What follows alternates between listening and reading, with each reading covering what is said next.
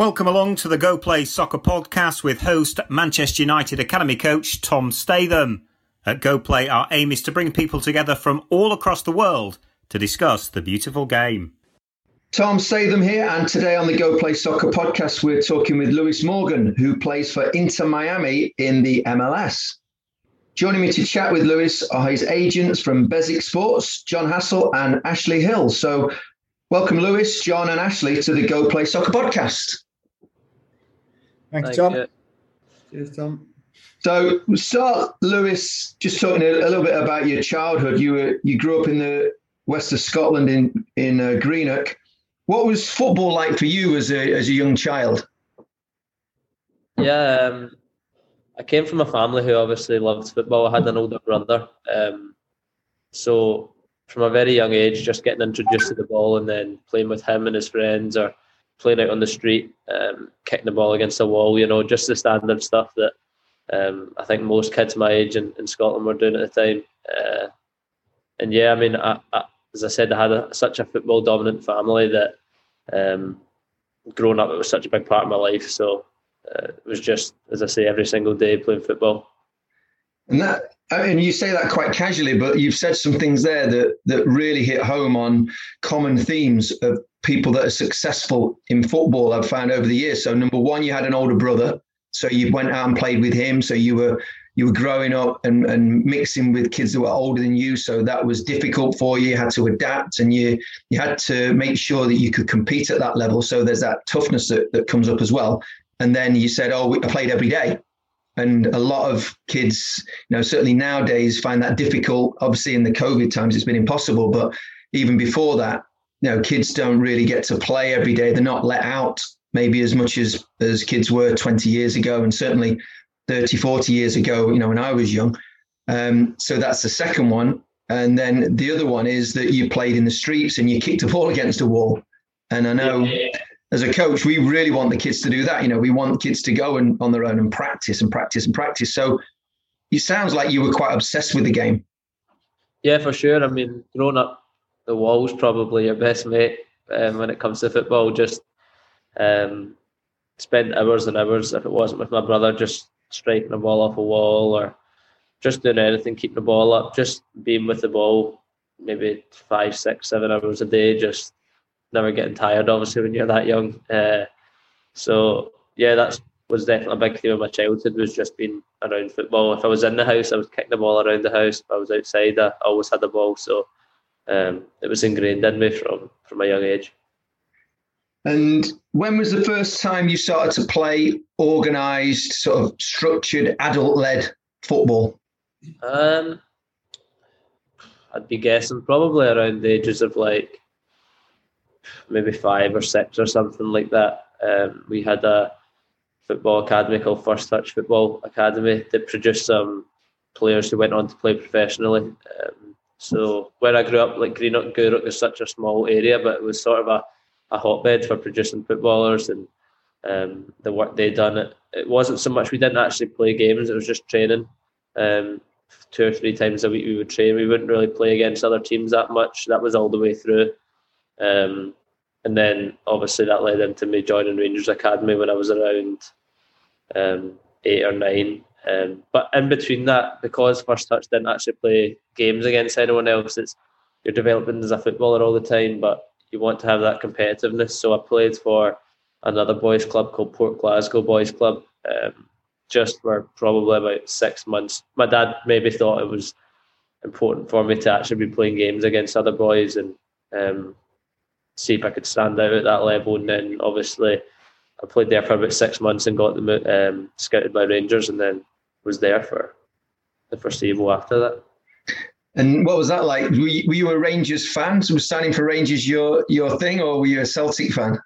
No, I was a Rangers fan growing up. So, uh, yeah, that was my dream. Um, when I heard that, and then I did. I spent a, spent a good eight or nine years something there. So, um, I've got good memories, bad memories, but at the time when you're that age and you hear that you want that Rangers want to sign you, that's who all heroes played for. So, um, so, who were your boyhood heroes? Who were the Rangers players at that time that you know you had pictures of on your wall or you looked up to?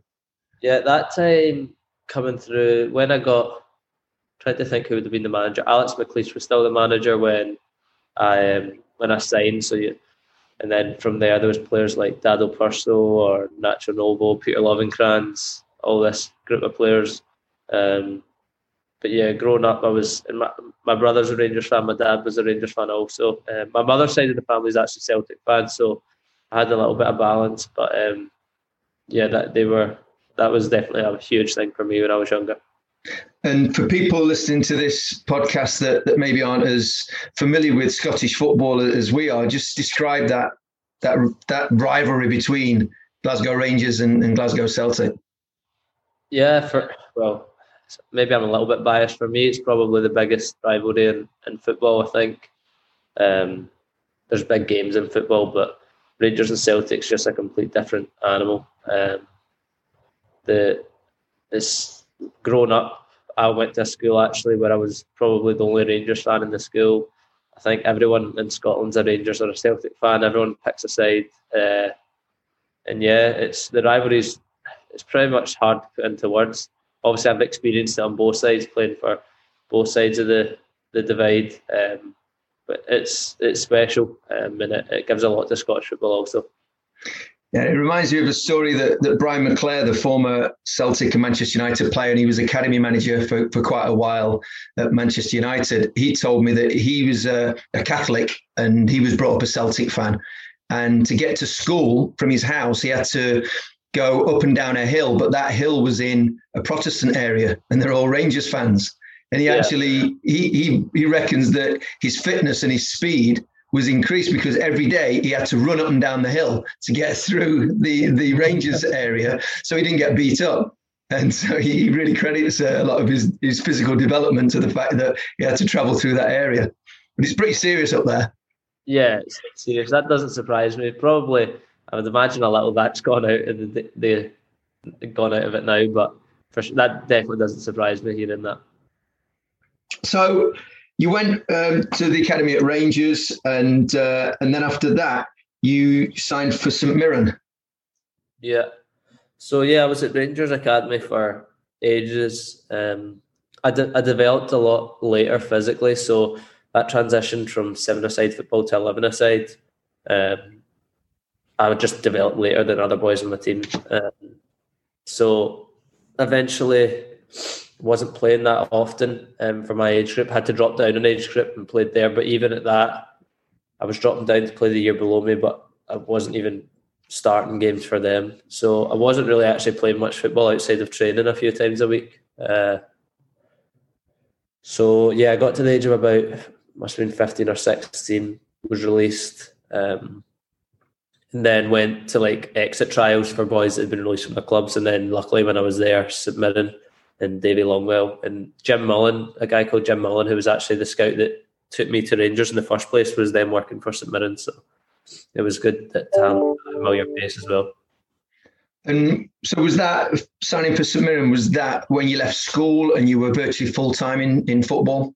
Yeah, so I left so I done my fifth year in school, I got my Highers and then I signed for St Mirren, um, so left school one year early um, and went full time.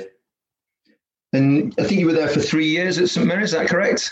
Um, maybe four years. I can't even think off the top of my head, but three or four. Yeah, definitely about four years. I think there. Um, and yeah, loved every minute of being at St Mirren. And and that's where you made your professional debut. Yeah, so I made my professional debut. Funnily enough, against Celtic. I came on um, I think Van Dijk was playing centre back, and I came on that game. Um, and then, yeah, I've had quite a lot of things like that happen in football. My professional debut was against Celtic, and then I ended up signing for them. My first goal was against Rangers. I haven't been released from them, so there's just like a few like anomalies in my football career so far. That's great. Well, what were your biggest learning experiences, would you say, at St. Mirren? So you, you know, you're 16, 17, 18, important years of development. You know, what, what sort of things did you learn there? Who were the big influences on you when you were growing up at St. Mirren? Yeah, David Longwell was the head of youth.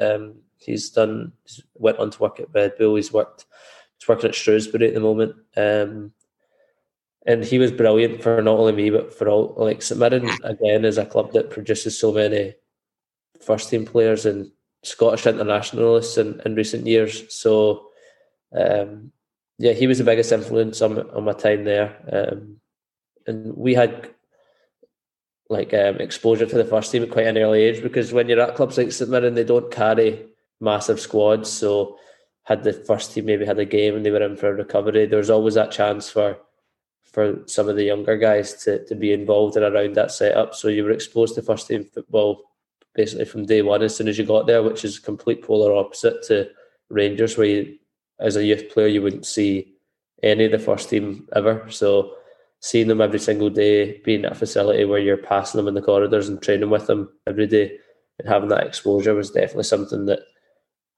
I enjoyed more and was probably more beneficial to me than stewing in uh, a youth team. And you get that confidence and you, you're around the first team players and you're training with them at times as well. You get the confidence that maybe I can you know, play and perform at this level. Yeah, I definitely always had confidence in myself anyway, but when you get to train alongside those guys, maybe if you had a good training session, it gives you that belief in yourself. Um, but yeah, I love being around the first team at an early age. Um, and as I say, when you're you go around there at St Mirren, there might have been two or three guys from your team that go around, so automatically you're more comfortable having a few other boys friendly faces when you're first doing it. But pretty early on from being at the first team and training there, I realised that I didn't want to go back to the to the youth team, and I just wanted to stay there. Yeah, and then you, you, obviously played for the first team, and then in in 2018, after three or four years with St Mirren, you got the opportunity to join Celtic. How did that feel then, as, as a Rangers fan? You know, that, realizing that, that Celtic were interested in signing you. Yeah, I mean, you, I think you mature in football, and once you are in the professional environment, you realise that allegiances to clubs aren't really that prevalent, um, especially when there's things when there's offers on the table. It's all well and good saying you're a Rangers fan, but when a club like Celtic come along with a manager like Brendan Rodgers at the time and offer you an opportunity to to further your development as a football player, you've got to think of yourself first and your development rather than what team I supported when I was growing up. Um, I think I'm always going to support Rangers, but as I say, when you're playing professional football, you support whatever team you play for, um, and you just want you're just focused on that. So, yeah, I got obviously the chance to work with a great management staff at Celtic. It's a massive club, and I thought at the time I would have regretted not signing for them. So we've got to the point you know at Celtic. So I think we'll bring John Hasall in now, your, your agent at Beswicks. And, and John, when did you become aware of Lewis and, and when did he sign up with the, the Beswick Sports Agency? It was when he was at St Mirren, really. Um, we'd, uh, we met Davy in um, Davy Longwell out in America at Coaches Convention.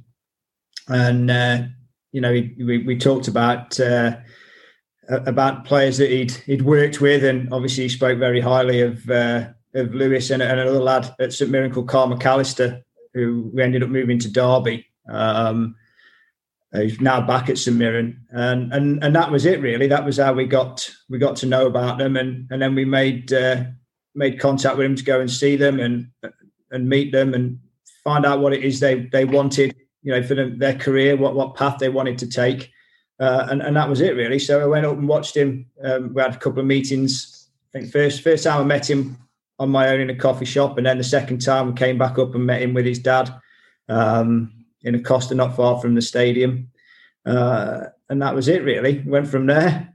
Uh, and then the next step was planning. You know, planning what what what was going to happen. You know, he, he, was in the first team doing well. I think he'd got that at that time. He'd got 18 months left on, on his contract at St Mirren.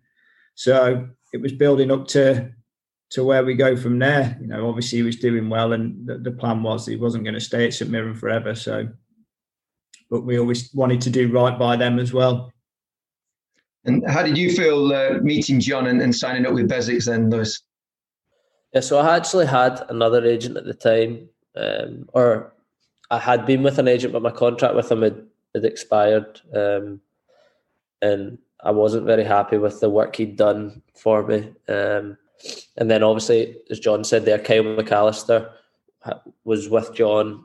Davy Longwell had spoken to me about John and um, held him in high regard. So um, these are people's opinions that I trust, and then obviously it was the right decision, and um, everything since John has been perfect, exemplary since then. So I'm happy that I done that. Just let, let people who are listening to this who really have got no idea what that relationship's like between player and agent. What what sort of things does does John sort out for you? What what role does he play in your life as a professional footballer? Yeah, I think anything. I think first and foremost, just being like a friend. Um, text me after games, text me during the week. I mean, we talk most days. I'm terrible on my phone, so John probably say otherwise. Uh, I'm a hard person to get hold of, but um, yeah, John is always texting me asking how I'm doing. Um, it's me first, football second with him. That's the the um, sense I get off of it, and um, yeah, we've just got a good relationship away from football also, and then that helps going towards football. I think we can be honest with each other. There's no um, pulling the wool over each other's eyes or um, and anything with regards to where we're at. Um, and yeah, on the football side of things, negotiation, he's always done right by me as well. So having someone like that's been been perfect. And I think in the press, in the media, people get this impression of agents all they do is they negotiate contracts and they take a lot of money out of football and, and it's quite negative so john it's your opportunity really is, is to explain to people you know the truth about agents uh, you know the good work that they do and, and the services that they provide for the players think there's always going to be that stigma of agents taking too much money out of it, but there is a lot of money in the game, and the players are rightly paid a lot of money because they're the best at what they do. So naturally, you know, an agent's fee is always going to be bigger than what people would expect, or but it's all in proportion as well. And I think I think where where Lewis was concerned, it was you know he'd got that 18 months left on his deal, and, and it was discussing with him and you know what the plan was and where he wanted to go. And then there was a lot of work in that that next eighteen months. I mean, we had Burton Albion, I think, were the first team that came in with a with an offer for him at the end of that that year, um, which at that time it wasn't. I think it was sat down. It wasn't wasn't probably the right the right move at that time. Um, and St Mirren were on a on a good roll as well. Jack Ross had come in. They they they they'd done this great escape, and then they obviously next season it worked out perfectly because they went and won it and they'd got a good team and, and Jack was was brilliant uh, for Lewis. But he did a lot of the hard work by how he was performing on the pitch. You know, my job was to make sure people down here were aware of his situation. Um, we're, we're, and to be fair, we did work hard in getting a number of clubs to go and watch him while he was at St Mirren. And and he, he delivered on the pitch not only for St Mirren but also for Scotland. I remember, I mean, the defining game really was Scotland under 21s against Holland. It was at it was at St Mirren's uh, stadium, and and he, he was unbelievable that game. And and I just knew from that game onwards there wasn't going to be a shortage of takers for him at all because he it was just the way he delivered under that pressure as well. You know, he knew there were a lot of scouts there watching him. His contract was coming up uh, towards an end with St Mirren um, and he delivered, and, and it wasn't. There was the next step. Then was sitting down and trying to work out which clubs were going to be the right ones and what he actually wanted. Because as much as we all have an opinion and we all think what might be best, at the end of the day, the player's got to be happy, and the player's got to have in his heart where he'll know really where he wants to go and what he wants to do. And it's not our job in terms of what who pays the biggest agent's fee. What, what is right has to be for the player first and foremost. We sort him, and that's always been our philosophy. It's what the you know my boss Gary's always said here: you, you sort the player out first, and then you know, and then afterwards you you sort what needs to be sorted out in terms of of, of our fees. But you know, it was always you know then the Celtic thing came about, and like you said, Brendan was very good sold the club very well and, and, was very good in keeping in touch with Lewis afterwards. You know, even when we, it was agreed, we'd agreed to deal with Celtic. You know, Brendan always kept in touch with Lewis because he stayed on loan at St Mirren for the rest of that season uh, when he signed in the January, and which was the right thing to do because they were they were flying and he was enjoying his football as well, which was the most important thing. And then it's the it's the other side of things when things don't quite work out how you expect or how you want. It's then you know, he could have stayed at Celtic. Celtic didn't want to sell sell Lewis, um, but he didn't want to stay, and he, he, was too good to be sitting on someone's bench or, or, and not playing. And he wanted to play football, and so it was the next stage was then was looking for options for him or what were going to be the right options uh, after after Celtic, and um, there were a number of options for him in Scotland, in England, and then and then obviously the Inter Miami one. Um, and after a lot of deliberation and sitting down, and I think I remember coming up and sitting down in his house with with Lewis and Heather, his girlfriend, and his dad, and I think we spoke, we chatted through everything for about four hours. I think it was before we. Uh, you, they'd, they'd given you permission to fly back from Dubai, hadn't they, Celtic, because Miami had had uh, had an offer accepted, and I think it was about four hours of going through everything, and and we decided that I think Miami was going to be the right uh, the right deal to take, and touchwood so far in terms of his profile and everything else. I mean, again, he's delivered on the pitch again, but you know, winning his MVP in the first year, I think it's I think it's worked.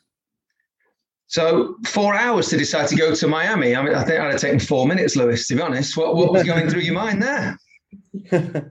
yeah, I mean, um, family is a big thing for me. So making sure everyone's on board. Um, as I said, said before, John's obviously like a friend, and having the backing of like your family, friends, and obviously my girlfriend was probably most important at that stage. Um, and it's a big decision to make for a 22, 23 year old to travel across the country. Um, no, sorry, the globe. Uh, play football somewhere that's two flights and 11 and a half hours journey away. Um, so it was a massive decision. And then obviously having John there explaining things, explaining the process to my girlfriend Heather, who we weren't too familiar with the States, and John obviously has, he has knowledge. He, he was able to talk us through everything and lay everything out. And then, as I said, as John touched on, the decision's always with with me. And uh, yeah, I was happy to go ahead with it. And like John says, it's it's worked out so far. And let's bring Ashley in now for, for your comments because you you see things from both sides. You you you're a coach. You've coached at Stoke City. You've coached at Manchester United in the academy, and obviously worked in the agency industry with with Beswicks for quite a while. So, how do you see the progression of a player and and and the sort of things we talked about with Lewis um, developing into a, a professional and getting these these moves? How do you see it from both the coaching and the agency side? I think it's very similar in some respects, Tom. And um, I know uh, you and I have very similar views on coaching and, and players and player development. And I think John's touched on it quite a bit. Um, and it always comes back to the player and the and the people around him and the support that they have. Um, the you know and okay, agent. You know, you said what do agents do? Uh, we can only do so much for the player, but he has to perform and they, he has to stay grounded and he has to stay, uh, you know, working hard and making sure that they're at their optimum level, that they're performing, that that we can give them then opportunities. Um, and I think one big thing that I see now, um, you know, work working in academies with younger kids, and I have worked in academies with the older end, but now I'm getting to a stage where, you know, I'm working and, and seeing players at an age of 18, 19, 20 and I think it frustrates me when they they they kind of rely too much on the agent or rely too much on on, on and they see it as a they kind of don't uh, want to put that work in early doors. I think is great about Lewis's story. You know, he played um, professionally for St Mirren. Uh, you know, I admire is the fact that he, you know, he kept pushing and working hard to get to the next stage. And for, for me, for any young player, um, out there, that is something that I would, you know, massively advise or, you know, coaches keeping them, you know, working and sustaining that hard work and not just relying on other people. And I think that's what, you know, kind of, you know, one big thing I see. Um, you, you agree with that, Lewis? It's just not being satisfied, it's striving on and taking the responsibility to keep improving.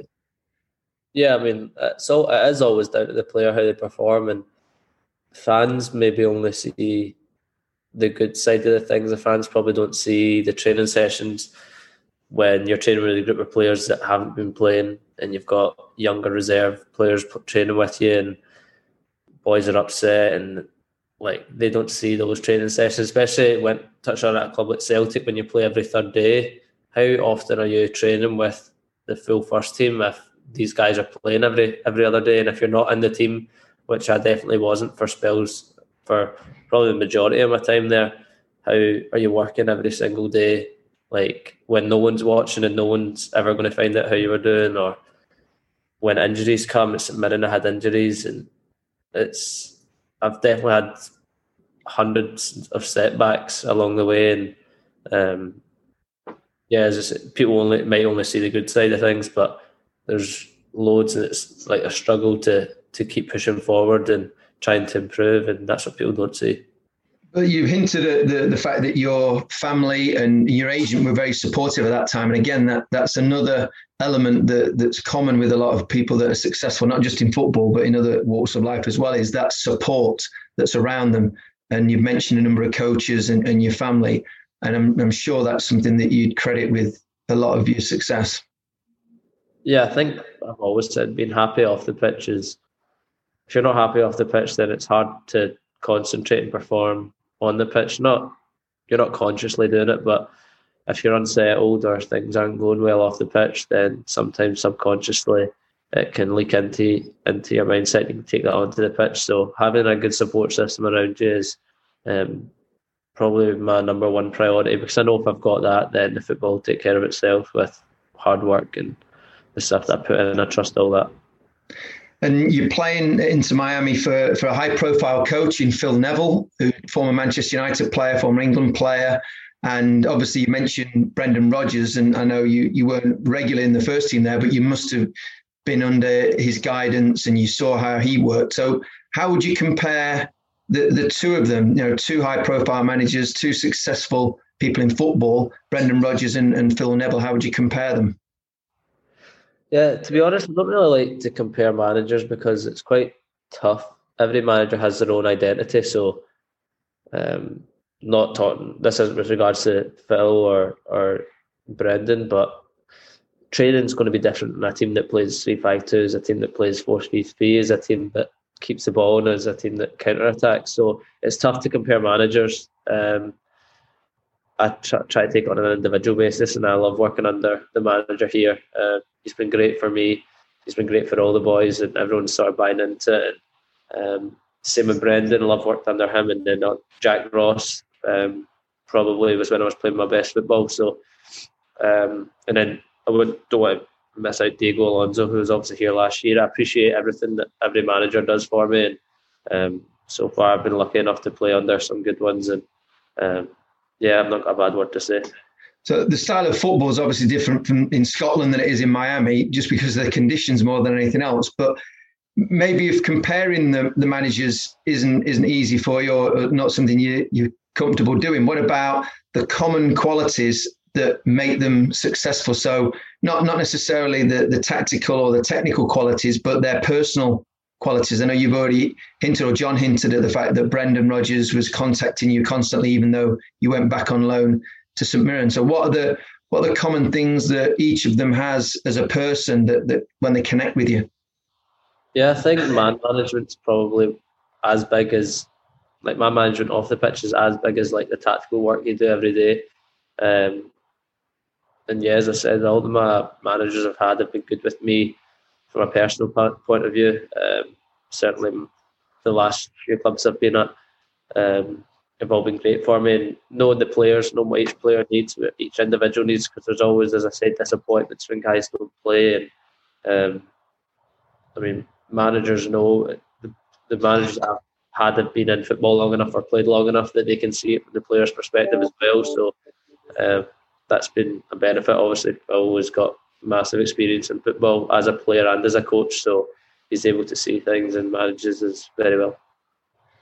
Uh, internationally, you've got two caps for Scotland, two full caps. And John talked earlier about that under 21 game against Holland that was really important for you. So I'm, I'm thinking that even though you're based in the States, you're still very keen to, to get more experience for Scotland.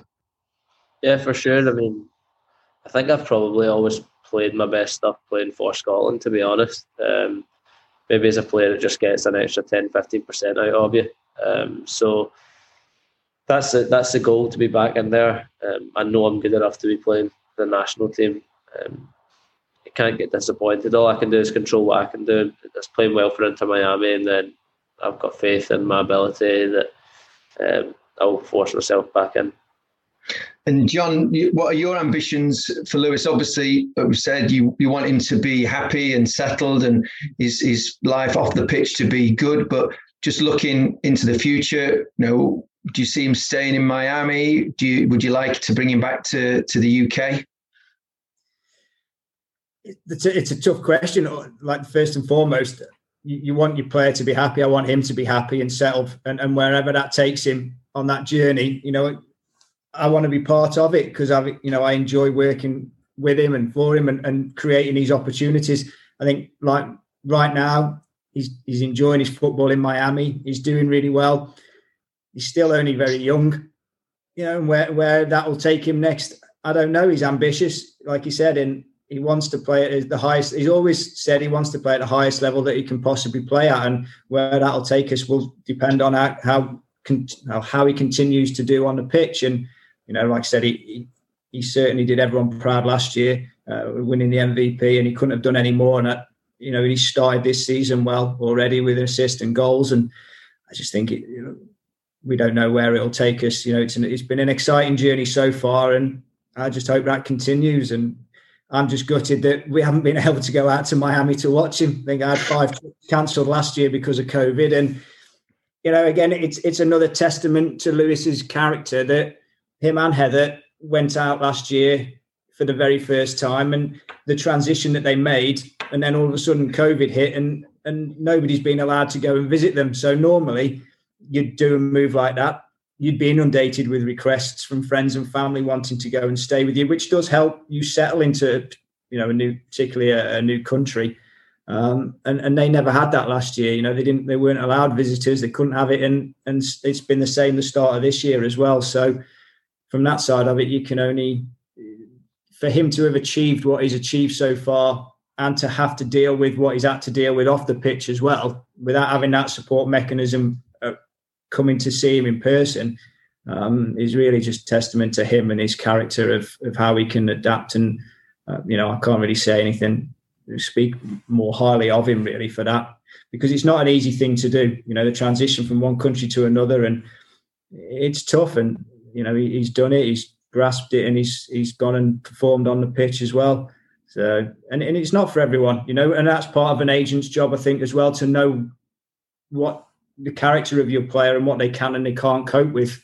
Um, not every player would have been able to cope with what he's gone through, uh, and he has done. So, I think. Um, sorry, John. To, one thing, Tom, that's impressed me most, uh, you know, about Beswicks. I work for other agencies a little bit. You know, I'm not full time at Beswicks, but before I worked part time for other agencies, and I mean, the biggest thing from a coach when I've coached kids and I still coach kids is just making sure you're there for them and you know you you you are that kind of father figure. You help them, you do anything for them, and and I know. And when I came to Beswicks, I had a feel from the start of that. It's exactly what they they're like. You know, they get to know the players on a like you've already said on a personal level. They'll you know go to the end of the earth for these players and the stuff that I know John does behind the scenes every day and um, is, is is is is amazing. You know, it's so good. And and there's a you know, there's a lot of there are probably a lot of bad agents out there. That, you know, I think that's important for coaches and players to know that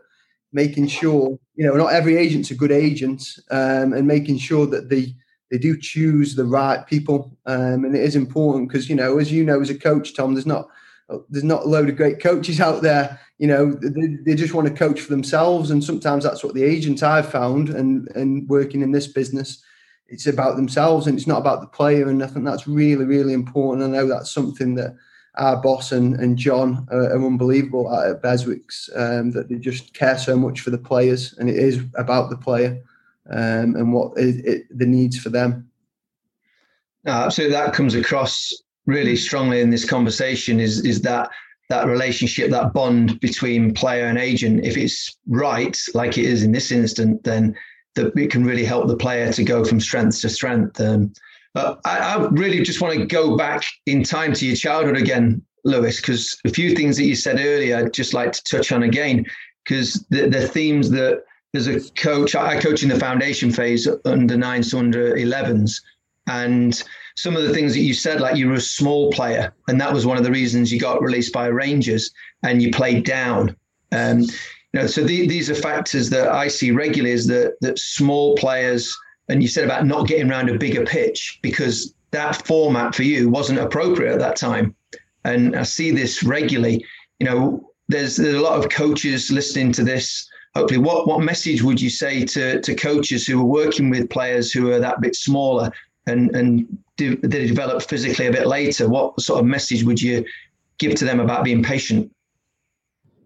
Yeah, I mean, it's a tough one because I've never known from a coach's perspective, but from a player's perspective, I've never understood how a player can get judged at 16 years or younger. I mean, for example, as well, within that, for example, let's say there's a age group under 17, seven, all the boys are 16. If one of them is born on the 1st of January and the other's born 31st of December, and add into the mix that that boy born on the 31st of December is also going to develop at a slower rate, you could have three or four years of a difference when you add physically, like the difference between those, these two players. I mean, you've got guys like Jamie Vardy who didn't make it into the Football League until really late, and look at what he's doing now. So, coaches, just to be patient. I mean, you're not. It doesn't matter for me as a coach. Of course, you want to install a winning mentality, but winning games at under 17 football or under 16s football never got anyone any management award.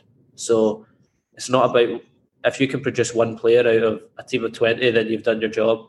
Um, so I think coaches, especially where I was at at Rangers, which is so dependent on winning games, were just they just wanted to win games at, at an age group where it should be about developing players instead of trying to win a game because that those 11 guys that you pick to start at 15 years old aren't going to be the same 11 guys that are all going to turn out for the first team one day in the same team. So it's just about. It's getting that balance between short term and long term, isn't it? Because it's very easy as a coach to get sucked into that short term objective of winning a game at the weekend. was actually, when you're in in development and developing players, developing people, then it's very much a long term thing. And, and you're proof that if you stick with people, then in the long term they can come through. Exactly.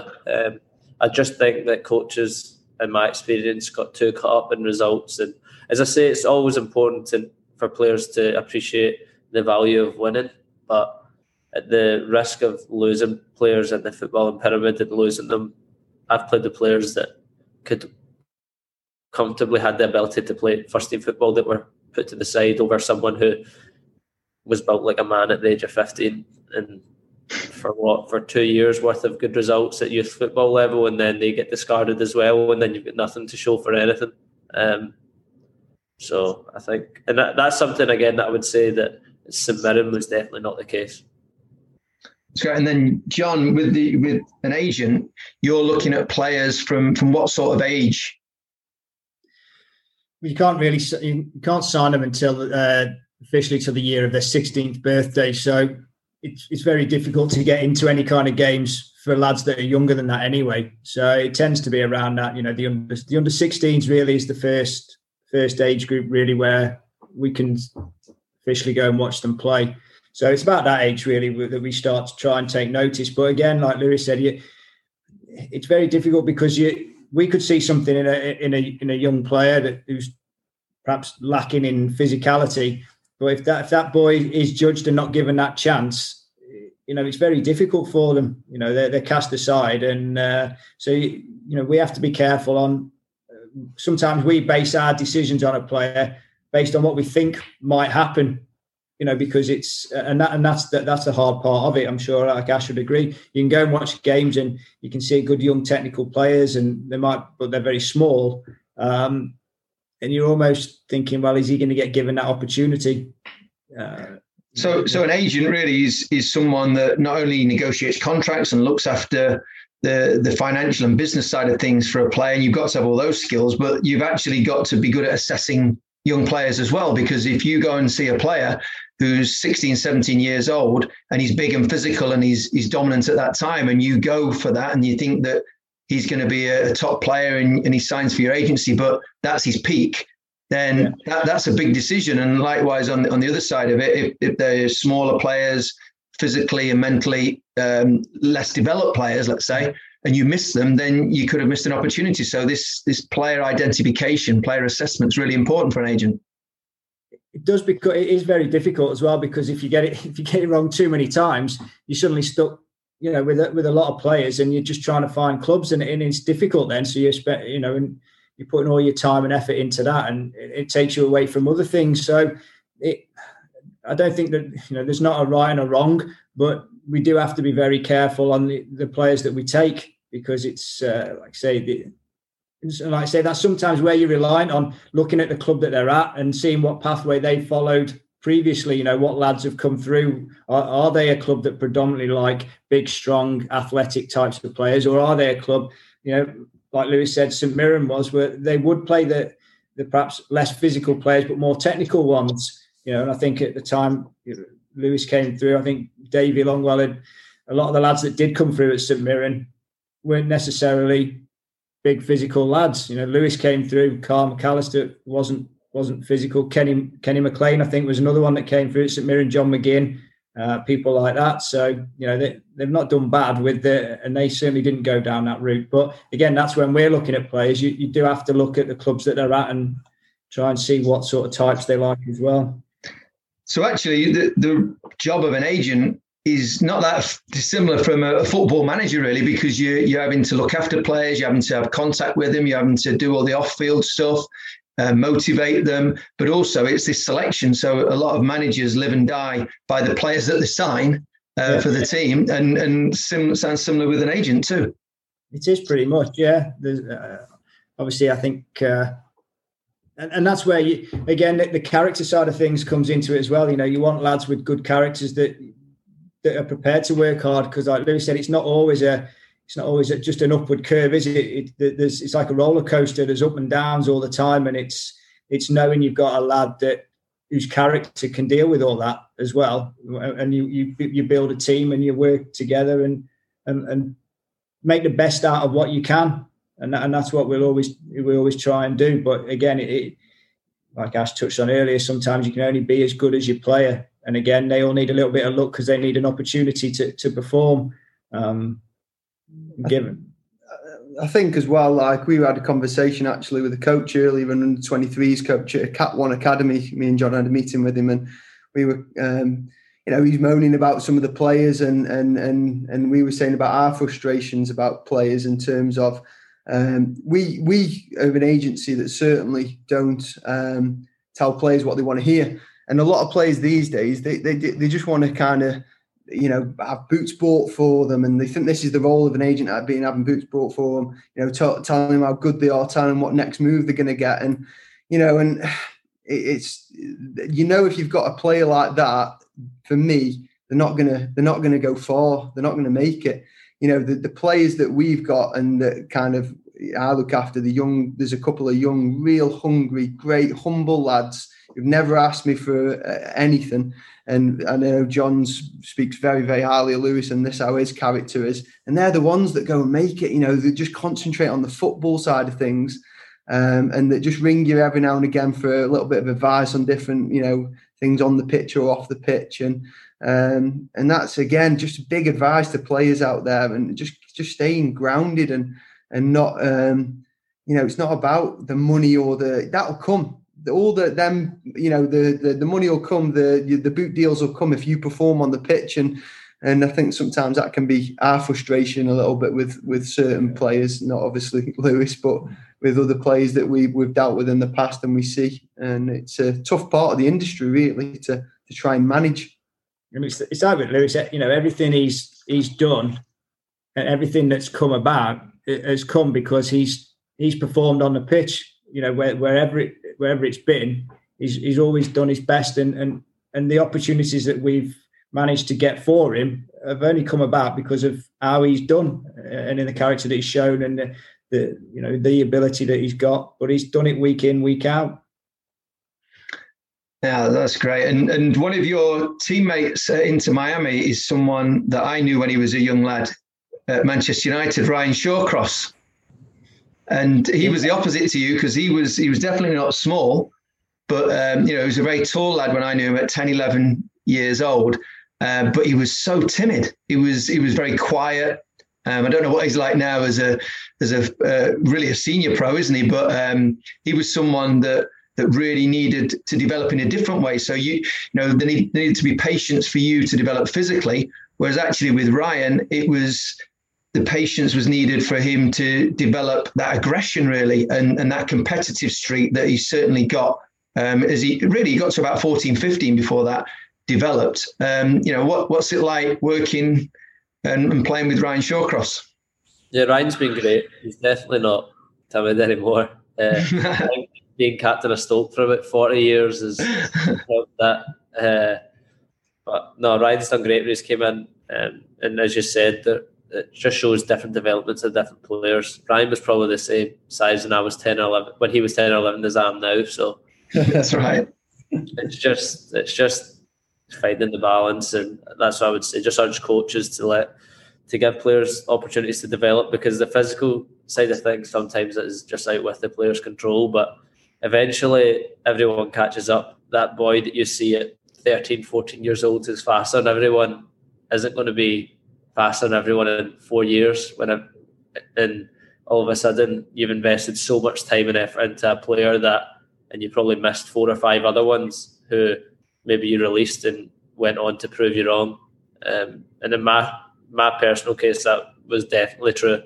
Um, we the coaches at Rangers definitely did invest more time into players, which is totally their right. But it's just making sure the players that you're investing the time into are are the right ones. And I think now when you see like the players that even Rangers are starting to produce, it looks like that's not the case anymore, which I'm happy to see. Um, so I think football clubs are becoming more aware of it now, but everyone eventually catches up. And the boy that you see pushing people out the way at 14 can't do that to a first team player. So no no player in world football does that to any other professional player. So finding someone who's so physically dominant is is tough. It's um, there's not many of them out there, so it's probably putting your focus more on the players who are standing out technically. Yeah, absolutely. And Lewis, thank you so much for your time. Um, you know, I think that people listening to this podcast will really have learned a great deal. Firstly, about you and your journey and what, what it's like to to grow up, maybe as, a, as one of the smaller kids, but with lots of ability and that drive and enthusiasm and determination to to make it as a player. And and now you're you're out in Miami playing brilliantly in the MLS, and uh, that that will be informative to coaches listening. But but also this relationship that you've got with with John and Ash, especially at, at has has been really interesting to to listen to that. Um, so thanks very much, Lewis. Thank you to John, and thanks to to Ash as well. Thanks so much, gents. Um, you know, it's great to spend this time with you and, and get that insight into that relationship between agent and player. Um, really appreciate and, and, good luck, Lewis, for the season at uh, Inter Miami. And let's hope that, that once the Euros are out of the way, then you can get back into that Scotland squad. Yeah, that's the plan. Thanks, Tom. Fantastic. All right, gents. Thanks right, a lot. And thanks for thanks for appearing on the GoPlay Soccer podcast. Thanks for listening. And if you have a question or comment for us, or if you'd like to take part in one of our podcasts, please email podcast at goplaysoccer.com.